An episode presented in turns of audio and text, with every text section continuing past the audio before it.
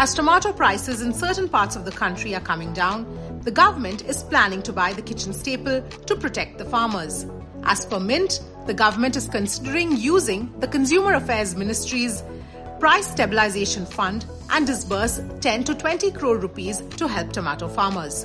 This comes as reports of farmers dumping tomatoes and using them as cattle feeds in some parts of the country emerge. Tomato prices have gone down to as low as 3 to 10 rupees a kg last week from more than 250 rupees a kg in August in some states.